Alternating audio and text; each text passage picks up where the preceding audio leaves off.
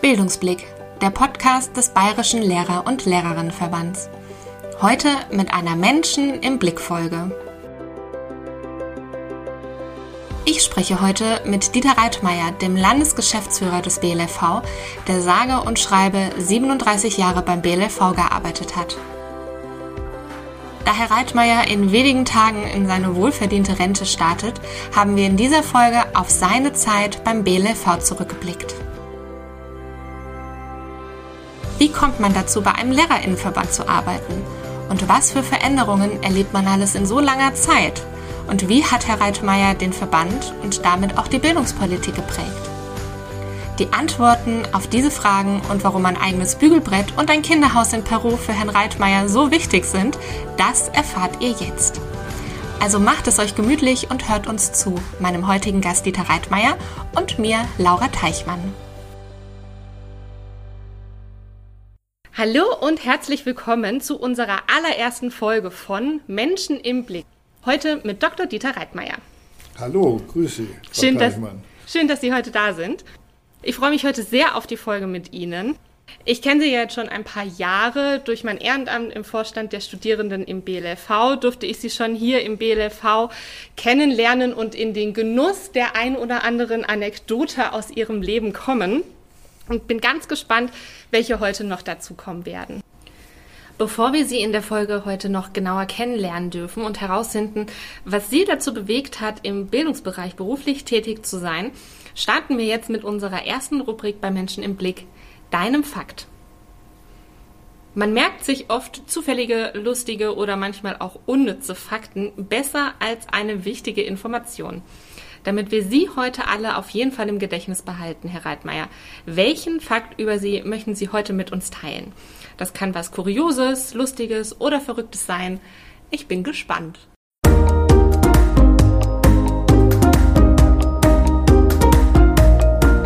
Der Fakt. Ja gut, da fordern Sie mich gleich raus am Anfang, aber was mir einfällt, was immer sehr ungewöhnlich ist, wenn ich es erzähle, ich mag es gar nicht, dass meine Frau meine Wäsche bügelt. Das ist so ein No-Go. Das finde ich so irgendwo demütigend, dass der Mann dann von der Frau die Wäsche gebügelt bekommt. Und da haben wir, seitdem wir jetzt zusammen sind, meine zweite Frau, seit fast 20 Jahren zusammenleben, haben wir uns auf Folgendes geeinigt, dass jeder ein Bügelbrett hat und jeder ein Bügeleisen hat. Und dann bügeln wir sozusagen im Stereo und damit es nicht so langweilig ist, haben wir eine große Leinwand, wo wir projizieren und schauen unseren Film an. So stehen wir dann da und dann äh, hat jeder seinen Bereich zu bügeln. Meine Frau ist immer schneller als ich, kann man sich vorstellen, aber äh, das tut uns gut und auf die Weise kann ich auch einen Film sehen. Da kommt nämlich die zweite Anekdote gleich dazu, wenn ich sie sagen darf. Gerne. Dass ich sehr wenig schlafe und in der Regel ein Leben lang übermüdet durch das Leben laufe. also ich bin immer, äh, sobald ich zur Ruhe komme, sobald im Kino es dunkel wird, kommt mich so eine Art Müdigkeit.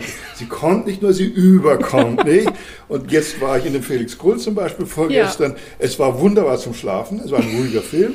Und es war auch der Handlungsstrang nicht so kompliziert. Man konnte ihn ein bisschen wieder äh, verfolgen, wenn man dann wach wurde zwischendrin. Ja. Und das ist natürlich der Vorteil beim Bügeln. Da muss ich stehen. Und dann schlafe ich auch nicht ein. Und dann schauen wir uns auf Netflix oder auf, auf, auf, auf DVD unseren Film an und den habe ich dann auch wirklich kapiert. Aber jetzt äh, könnte noch mehr Anekdoten sagen, aber da hören wir mal auf. Damit ist was, ja. Sehr schön. Dann schon mal vielen Dank über den Fakt über Sie. Jetzt dreht sich in unserem Podcast ja alles um Bildung. Steckt ja auch schon im Namen drin. Deshalb jetzt meine erste Frage an Sie, Herr Reitmeier. Was haben Sie beruflich mit Bildung zu tun? Beruflich, nicht in der Ausbildung, sondern beruflich. Genau. Also beruflich Geschäftsführer des BLV, da habe ich eigentlich sehr viel mit Bildung zu tun, aber nur mittelbar. Weil ich ja nur schauen muss, dass dieser Verband, dass dieser große Verband mit über 40 Mitarbeitern, hauptamtlichen Mitarbeitern und mit vielen Veranstaltungen und vielen Themen, die er zu bearbeiten hat, funktioniert, damit Bildungspolitik gemacht werden kann. Also das ist sozusagen die Grundlage zu schaffen dafür, dass, äh, äh, ja, dass Bildungspolitik passiert und natürlich unter einem bestimmten Gedanken. Da kommen wir vielleicht später nochmal drauf. Bildungspolitik kann man ja so oder so machen. Und da habe ich schon bestimmte Vorstellungen, die auch wichtig sind, denke ich, für meine Arbeit hier. Insofern habe ich von dem her viel mit Bildung zu tun. In der Praxis eigentlich nicht so viel, außer meine mhm. Enkelkinder, da muss ich jetzt strenge Oper. Okay, und wie sind Sie zu Ihrem Beruf hier beim BLV gekommen? Also äh, ich habe Pädagogik studiert, Psychologie und Spanisch, nicht Lehramt. Mhm. Hier in München, an der LMU, war vorher im Ausland, da können wir vielleicht nachher noch was jetzt darüber sprechen. Und habe mich beworben, das war 1980, beworben, lange Zeit, lang vor ihrer Zeit, ja. und habe mich beworben über Zeitungsannoncen. Damals gab es noch Zeitungsannoncen, da hat man noch Kollegen und Mitarbeiter gesucht über eine Zeitungsannonce. Ist eher heute ungewöhnlich, mhm. man macht das über andere Portale. Ja, und dann bewirbt man sich, ich habe promoviert gehabt, bewirbt man sich natürlich auf alle möglichen Stellen in der Zeit, in der Süddeutschen. Und eine Erkenntnis, die ich dann hatte, man kommt schon manchmal in die Endauswahl, in ein Vorstellungsgespräch, aber man ist nie der Beste. Dann gibt es immer einen, der besser ist. Das ist leider so und das muss man auch selber erkennen. Es ist selten, dass man der Beste ist. Und dann hatte ich das Glück, dass der damalige Präsident Albin Dannhäuser, äh, gerade frisch Präsident, äh, zum Präsidenten gewählt wurde und dann äh, eben sagt, ich will mir das nicht antun, eine Anzeige selber zu schalten und dann möglichst so und so viele Bewerbungen zu kommen. Ich mhm. gehe zum zur Arbeitsagentur, früher ist das Arbeitsamt, und sagt, ich suche einen Job als wissenschaftlicher Mitarbeiter. Mhm. Und äh, so hat er das gemacht. Und dann hat er vom, äh, vom, für diese Thematik wissenschaftliche Mitarbeiter Reden schreiben, aber auch bildungstheoretische Texte zu schreiben. Da hat er dann, da gibt es dann auch nicht so viele, die auch im Arbeitsamt sich für so einen Job bewerben. Ja. Und dann bekam er fünf, sechs Auswahlmenschen und dann war ich dabei. Und dann kam mir zugute, was auch immer, also es kam mir sicherlich zugute, dass ich viel im Ausland war, dass ich schon damals einen relativ bunten Lebenslauf hatte, heute vielleicht nicht mehr so, weiß ich nicht, äh, also einen bunten Lebenslauf hatte und dann sagte er, ja, das ist der richtige Mann. Ich war damals, ich überlege gerade, 30, 30, mhm. glaube ich, hier angefangen, wissenschaftlicher Mitarbeiter und ja, so war das. Also dadurch, dass ich den BLLV ja auch schon kenne, ähm, weiß ich auch, was Sie im BLLV auch alles schon bewirkt haben und auch was Sie angestoßen haben. Und zwar einige Projekte und auch Initiativen, die es jetzt ohne Sie hier im BLLV nicht geben würde. Was davon sind Ihre Herzensprojekte hier im Verband? Ja, da würde ich drei Projekte nennen. Also jetzt, also im Moment heraus, es fallen mir ja. mehr ein. Das erste Projekt ist äh, die das Auslandspraktikum der Studierenden. Ja. Das ist etwas, was euch ja unmittelbar tangiert. Auf jeden Fall, was auch sehr beliebt ist bei was den Studierenden. sehr beliebt ist, das ist doch auch schön. Und da muss ich die Vorgeschichte erzählen. Es war so, dass ich im Ausland war als junger Mensch, äh, zwei Jahre in den USA und zweimal ein Dreivierteljahr in Lateinamerika, in Mexiko. Mhm.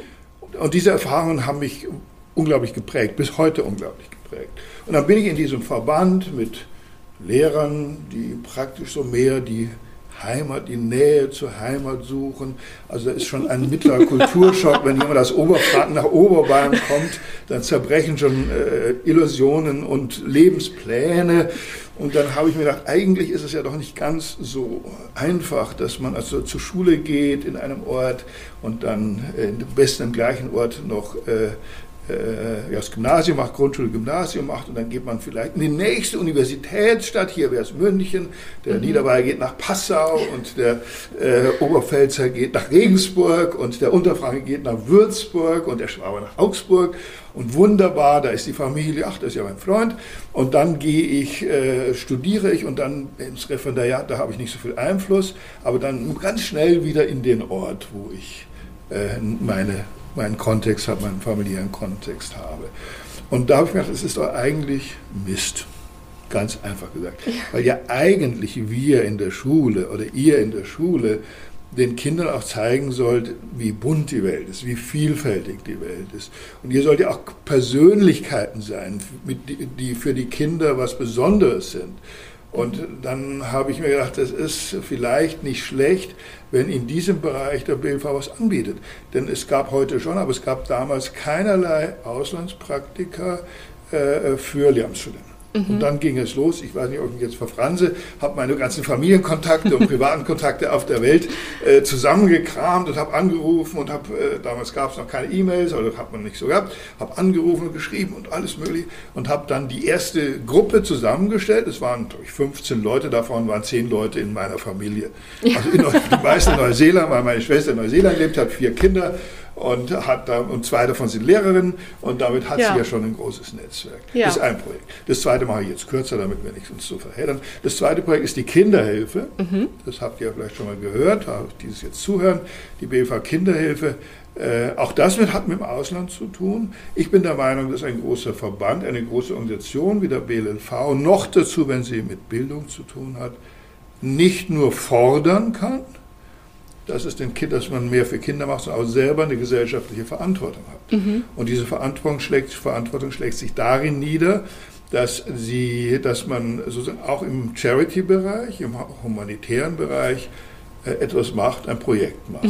Das fing damals an, 1985, mit einem großen Erdbeben in, Peru, äh, in, in, in Mexiko mit über 10.000 Toten. Da haben wir eine Schule aufgebaut und so fing das an und wuchs immer weiter. Und das ist schon ein Projekt, auf das ich sehr stolz bin und über das ich mich sehr freue. Das dritte ist die Akademie des BILFA. Auch das ist ein Projekt, was ich äh, aus der Überlegung heraus initiiert habe, dass ein Verband die Fortbildung, gerade wenn sie Persönlichkeitsbildung bedeutet, nicht unbedingt dem Staat überlassen sollte, sondern auch selbst machen sollte. Ja. Und dieser Kampf für die Fortbildung, ja, ich sage Kampf für die Akademie, das war nicht ganz einfach, weil nicht alle Menschen in diesem Verband meinten, das sei eine Aufgabe eines Verbandes. Und da musste ich einige Widerstände ja, überwinden. Und zu, war es natürlich nicht nur meine Idee, klar, das war Herr Dannhäuser als Präsident damals, Ja. muss es umsetzen. Nicht die Ja. Idee war von mir, aber die Umsetzung erfolgte dann über Albin Dannhäuser. Ja, also haben Sie im Laufe Ihrer Zeit im BLV ganz schön viel angestoßen und umgekrempelt und den Verband, ähm, ich sage jetzt mal, neu gestaltet. Ja, das kann man so sagen. Man ist als Hauptamtlicher, muss man ja immer bescheiden sein und darf nicht so viel, so viel sagen. Ja, aber jetzt haben Sie ja auch Ihre eigene Podcast-Folge, da müssen Sie jetzt in der Folge heute nicht so bescheiden sein. Also, Also dann würde ich mal sagen, wie ich in diesem Verband anfing, vor jetzt bald, was habe ich gesagt, 37, vor 36, bald 37 Jahren, genau. genau. Äh, da war dieser Verband doch etwas verstaubt, wage ich zu Ja. behaupten. Sowohl das Gebäude hier in München als auch die Art zu arbeiten. Äh, Und ich hatte so ein Schlüsselerlebnis, das darf ich noch als Anekdote einstreuen. Gerne. Äh, Ich fing hier an, ich, Sie hatten ja schon die Geschichte gehört, wie ich hier zu diesem Verband kam und hatte gleich zwei Wochen, nachdem ich anfing, eine Sitzung in Nürnberg eines sogenannten Arbeitsstabes des Leiters der Abteilung Berufswissenschaft. Die war buchstäblich in einem Hintergebäude irgendwo in Nürnberg in der Bahnhofsnähe und bin dann da diese fünf äh, Stockwerke raufgelaufen. Da war in einem sehr engen, beengten Raum saßen dann ich denke mal, acht ältere Herren und zwei Frauen. Und die machten erstmal solche große Augen, wie dieser junge Mann da reinkam. Und ich spürte sehr schnell, eigentlich bin ich hier nicht erwünscht. Weil man irgendwo man stört, man fühlte sich gestört so in seinem Zusammensein. Ja. Und da kommt dieser junge Fremde und was auch immer. Und das war sehr deutlich, kam, kam dann nach Hause, sagte meine Frau, bei diesem Verband bleibe ich nicht lange, das kann ich dir gleich sagen. Gut, aus dem nicht lange wurden 37 Jahre. Verändert, es war einfach ein Verein. Es war ein Verein, der einfach sehr stark mit sich selbst beschäftigt war, mit den Gremien beschäftigt war und der, äh, wie soll ich es formulieren, der einfach, es reichte ihm. Also es, es, es war äh, kein Pep drin. Ja, Und ich habe irgendwann kapiert, wenn wir auch bildungspolitisch eine Rolle spielen wollen, wir spielten damals schon auch eine Rolle, es ist nicht so, dass es dann nicht der Fall war, aber wenn wir in der veränderten Zeit eine Rolle spielen wollen, in Zukunft, gerade auch als ein Verband, der viele Grund- und Mittelschullehrer, damals Volksschullehrer organisiert, dann müssen wir auch modern auftreten.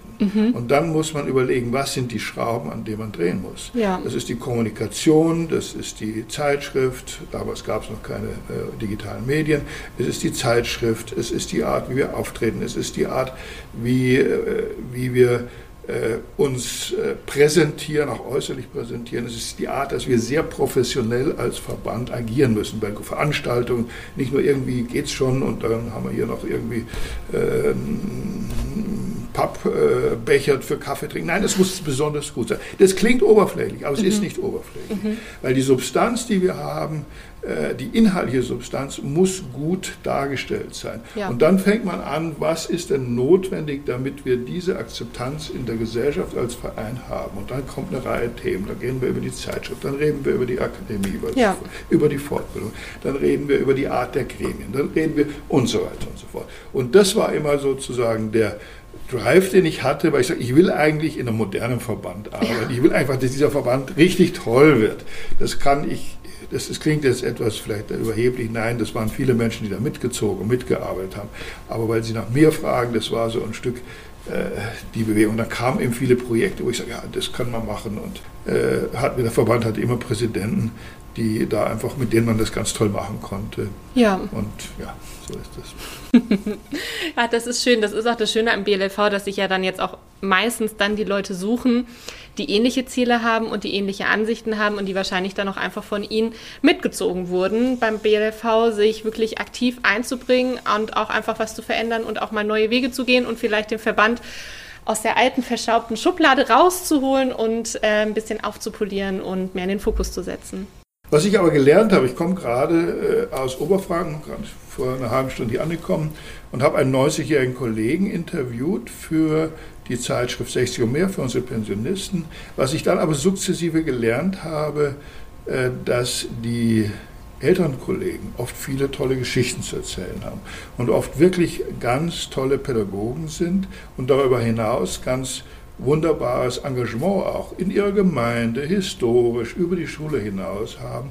Also der, der, der Drive, dass nur das Moderne zählt und nur das, das, das Flippige und das Tolle, das muss ich heute nach den vielen Jahren Erfahrung sagen, äh, ist eine Facette. Die andere Facette ist auch, dass es wertvolle Menschen, dass viele, viele Kolleginnen und Kollegen, Lehrerinnen und Lehrer wertvolle, engagierte Menschen sind, die in ihrer Art manchmal einfach sagen, oh, das ist stilmäßig jetzt nicht so optimal, aber mit großem Idealismus ja. und mit großer Menschlichkeit und mit großer Authentizität Themen vorantreiben und Themen machen, die, die, die einfach toll sind. Also dieser ältere Herr, 90 Jahre, der sich äh, historisch äh, sehr stark beschäftigt hat, bei dem ich gerade war, es ist einfach toll, es ist einfach schön zu sehen. Und er hat einfach eine jüngere Kollegin mit 70 Jahren, hat er dann seine, Histor seine historischen Themen, die er bearbeitet, weitergeben, seine Ordner weitergeben. Und dann kommt diese 70-jährige äh, Dame, die auch im Ruhestand ist natürlich, und erzählt, wie das weitergeht, was sie gemacht hat.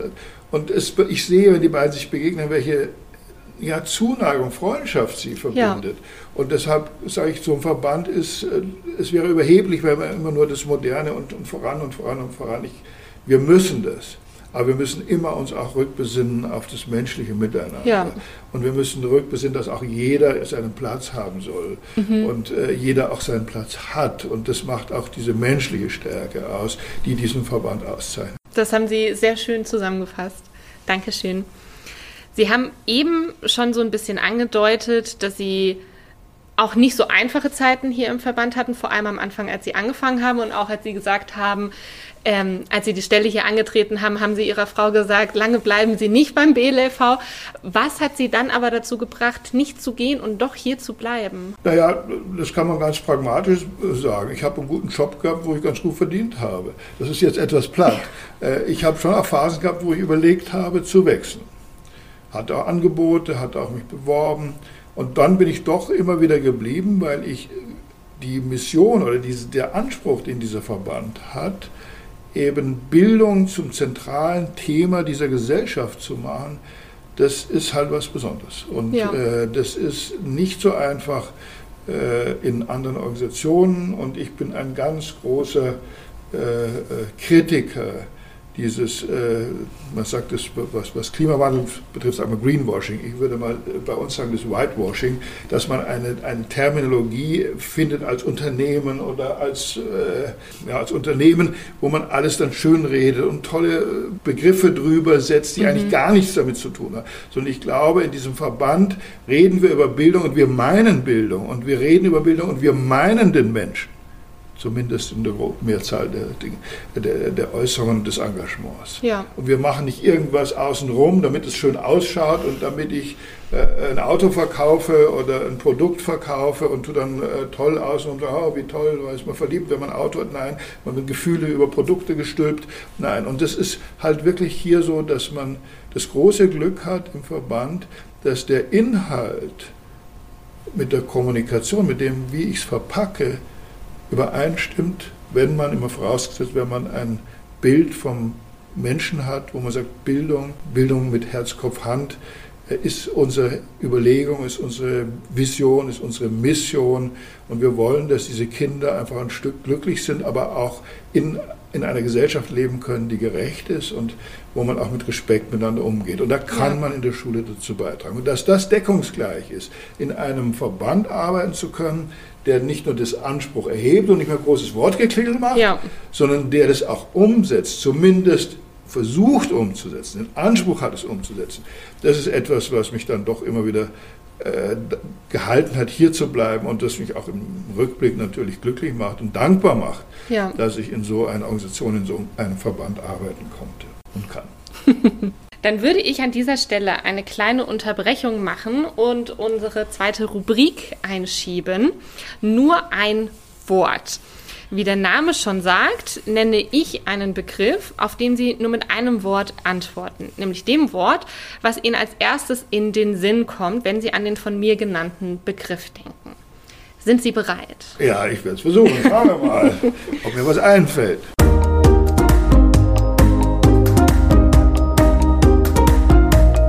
Nur ein Wort. Fangen wir an mit Bildung. Verantwortung, Glück, was ich vorhin sagte, Menschlichkeit. Mhm. Familie. Auch Glück. auch Glück. Ich habe wunderbare Enkelkinder, wunderbare Frau, wunderbare Patchwork-Family. Glück. Sehr schön. Älter werden. Herausforderung. BLLV. Dankbarkeit. Und ausschlafen. Kein Thema, ich kann nie ausschlafen. ich habe mein Leben 40 Jahre lang nicht ausgeschlafen. Also sind Sie jemand, der mit sehr wenig Schlaf zurechtkommt? Ich würde gerne ausschlafen wollen, aber es geht nicht. Ich hoffe ja nun vielleicht, dass ich im Ruhestand, der ja vorsteht, dass ich dann nicht nachts aufwache um fünf, fünf Stunden Tiefschlaf habe ich. Mhm. Das kann ich Gott, ich kann einschlafen, aber ausschlafen eben nicht. fünf Stunden, fünf Stunden Tiefschlaf habe ich, deshalb verkrafte ich das alles ganz gut. Dann wache ich auf und denke immer, was ist jetzt, was fällt morgen an? Musst du das machen? Was hat, hat wie viele wie viel E-Mails hat Frau Fleischmann? also ist Frau Fleischmann schuld an ihrem Schlafmangel? Nein, ist sie nicht. Nein. Nein. Es ist Grübelei. Meine Mutter, die ist 97 und sie schläft natürlich auch schlecht, aber jetzt im Alter, ja. Und man grübelt halt viel. Und wenn es nicht das ist, dann ist es ein anderes Thema. Dann denkt man, oh, ja. was musst du machen? Oder, also es ist halt so. Wenn der Tiefschlaf durch ist, dann ist es durch. Ja, aber so wie Sie vorhin schon angedeutet haben, holen Sie sich dann einfach den fehlenden Schlaf peu à peu über den Tag verteilt. Genau, im Kino oder in der Kaffeepause. Genau. Sehr schön. Jetzt hatten wir eben schon das Thema, was Sie alles so beruflich machen, wie viel Sie in dem Verband bewegen, was Sie alles so anstoßen und an Initiativen ergreifen und auch ins Leben rufen das bedeutet ja auch sehr viel Arbeit. Aber was machen Sie als Ausgleich zu dieser ganzen Arbeit, wenn Sie jetzt nicht wie jetzt heute in Oberfranken unterwegs sind oder viel Zeit hier in der Geschäftsstelle verbringen? Ja, gibt es verschiedene Sachen. Also eins ist natürlich, dass ich mich für Kultur interessiere, dass ich schlafe, also nicht nur im Kino, also ich gehe ins Kino und sehe Filme, äh, wach, so ist es nicht. Gehe gerne ins Kino, ich äh, gehe gerne in die Berge wandern und dann habe ich natürlich noch eine Leidenschaft, die ich sozusagen hier mit Publik mache. Manche wissen es ja auch, dass ich Tango-Tänzer bin seit mhm. über 20 Jahren. Und das ist natürlich eine ganz wunderbare Erfahrung. Und wenn ich manchmal, ist man natürlich auch in so einem Job frustriert ist und äh, sagt, scheiße, ist nicht gut gelaufen oder das oder das oder jenes oder ist zu viel Arbeit. Und dann geht man dann, und man geht der Tango tanzen nicht um acht und nicht um neun, sondern frühestens um zehn. Ja. Dann isst man noch und ist zu Hause und dann geht man Tango tanzen und dann darf ich das einfach so sagen. Meine Frau hört das nicht so gerne, weil sie nicht immer mitgeht. Früher schon, aber jetzt nicht mehr. Äh, dann ist es, dann sind sie einfach dort, dann ist es so ein bisschen schummrig und dann haben sie diese tolle Musik. Und dann müssen sie fremd tanzen. Und dann darf ich fremd tanzen, darf ich nicht, müssen, darf ich fremd tanzen. Und dann habe ich eine Frau im Arm, die ich nicht kenne. Und dann plötzlich, nicht immer, plötzlich haben sie die Musik, die Bewegung. Ja, und dann und eine schöne Frau im Arm oder eine Frau im Arm, muss nicht schön sein, eine Frau im Arm. Und zusammen, zusammen äh, funktioniert das dann. Und dann ist dann, man wird eins in der Musik mhm. und dann sage ich mir, der ganze Bill V kann mir gestohlen werden. Das ist alles, das ist Leben, das ist Leben und nicht das Büro. Und das ist natürlich eine ganz tolle Ausgleich. Früher habe ich das fünfmal die Woche gemacht. Mhm. Heute mache ich es nur noch alle vier Wochen. Jetzt haben Sie von Ihrem Ausgleich eben schon gesprochen, aber nicht nur ihre Hobbys oder ihr Ausgleich zum Beruf beeinflussen sich, auch ihr Privatleben und der Beruf beeinflussen sich ja immer gegenseitig. Gab es denn Ereignisse in Ihrem Leben, die Sie auch in Ihrer Arbeit im BLV und auch in Ihrer Position als Landesgeschäftsführer geprägt haben oder beeinflusst haben? Im privaten Leben meinen Sie? Genau. Das kann man so, kann ich jetzt nicht sagen, dass es irgendein konkretes Ereignis gäbe, was jetzt sozusagen meine Arbeit verändert hätte.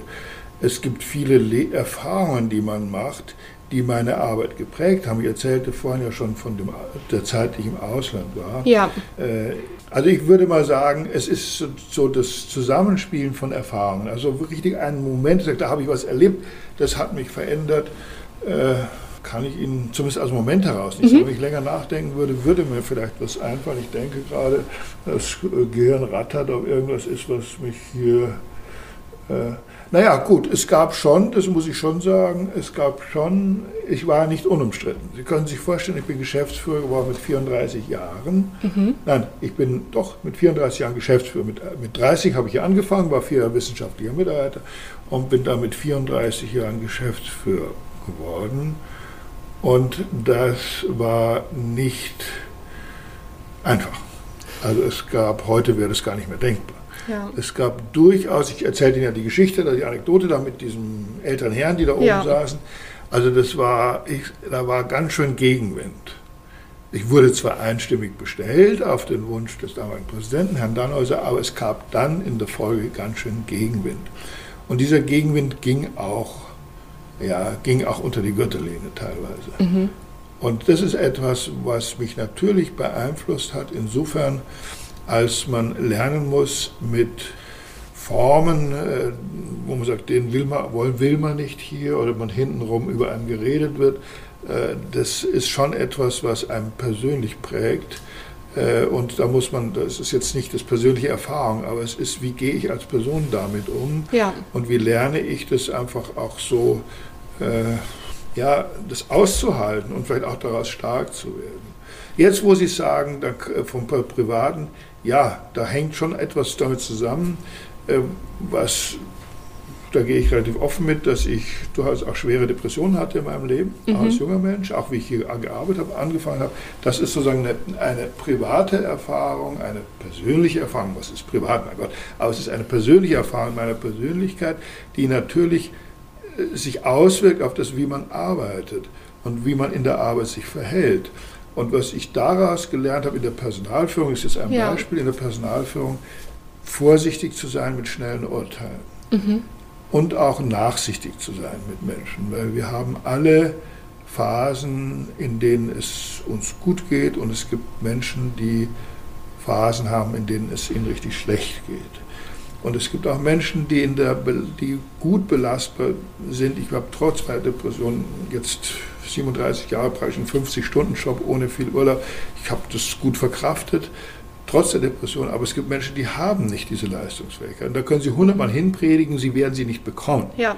Weil sie eine andere Konstitution haben, eine andere Biografie haben, eine andere äh, Einstellung, eigentlich eine andere ja, Konstitution haben.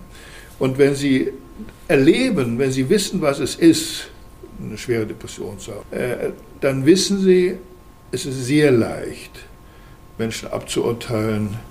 Und es ist verlangt äh, von uns schon, also von mir zumindest, genau hinzuschauen. Ja. Und zu schauen, was hat der Mensch. Oder auch wenn jemand in eine Krise kommt. Wir sind alle nicht gefeit von Krisen, ob das eine Beziehungskrise ist, ob das eine gesundheitliche Krise ist, ob es eine psychische Krise ist. Einfach auch geduldig zu sein und dem Menschen auch dieses zuzugestehen. Und das habe ich gelernt aus meiner persönlichen Erfahrung. Das würde vielleicht ein bisschen das treffen, was Sie ja. meinen, äh, das so zu machen. Was nicht heißt, es gibt ja auch Menschen, die dann eher sich den Schla äh, ein bisschen faul sind und sagen, okay, ich wische. Das ist was anderes. Damit muss man in der Personalführung anders umgehen. Mhm. Aber wenn Menschen in Krisensituationen sind oder nicht so belastbar sind, dann denke ich, muss man das äh, einfach auch sehen und auch zulassen und den anderen nicht fordern, nicht zu sehr fordern und überfordern. Das wird von manchen als Schwäche ausgelegt, das weiß ich. Aber dazu muss ich stehen und dazu stehe ich auch.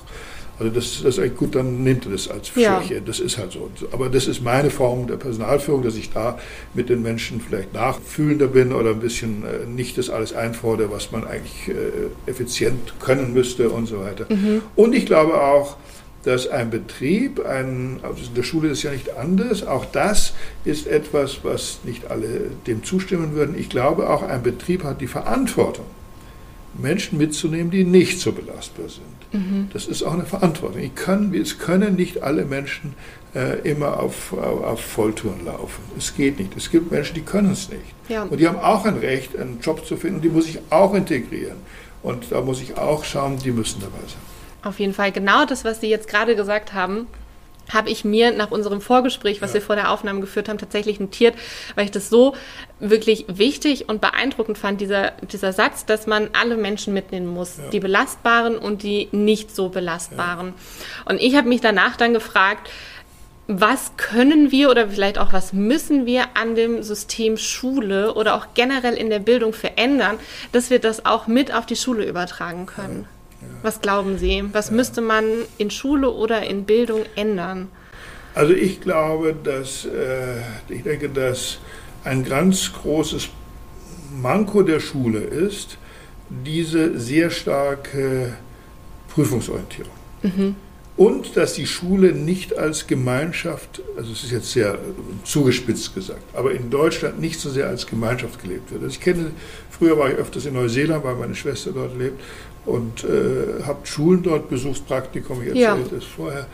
Und dort ist die Schule eine Lebensgemeinschaft. Da sind die Eltern dabei, da sind die Lehrer dabei und da wird auch gemeinsam gerungen um diese Schule und es werden gemeinsam Erziehungsziele definiert, es wird gemeinsam äh, gearbeitet, wie wir diese Schule gestalten können, auch besser machen können und man hat sehr viel mehr Freiraum als in der deutschen Schule ja. und den bayerischen Schulen. Das heißt, hier wird sehr stark von oben nach unten, das sind die ganzen Vorgaben, ihr müsst diese Leistung, diese, diese, diese erbringen.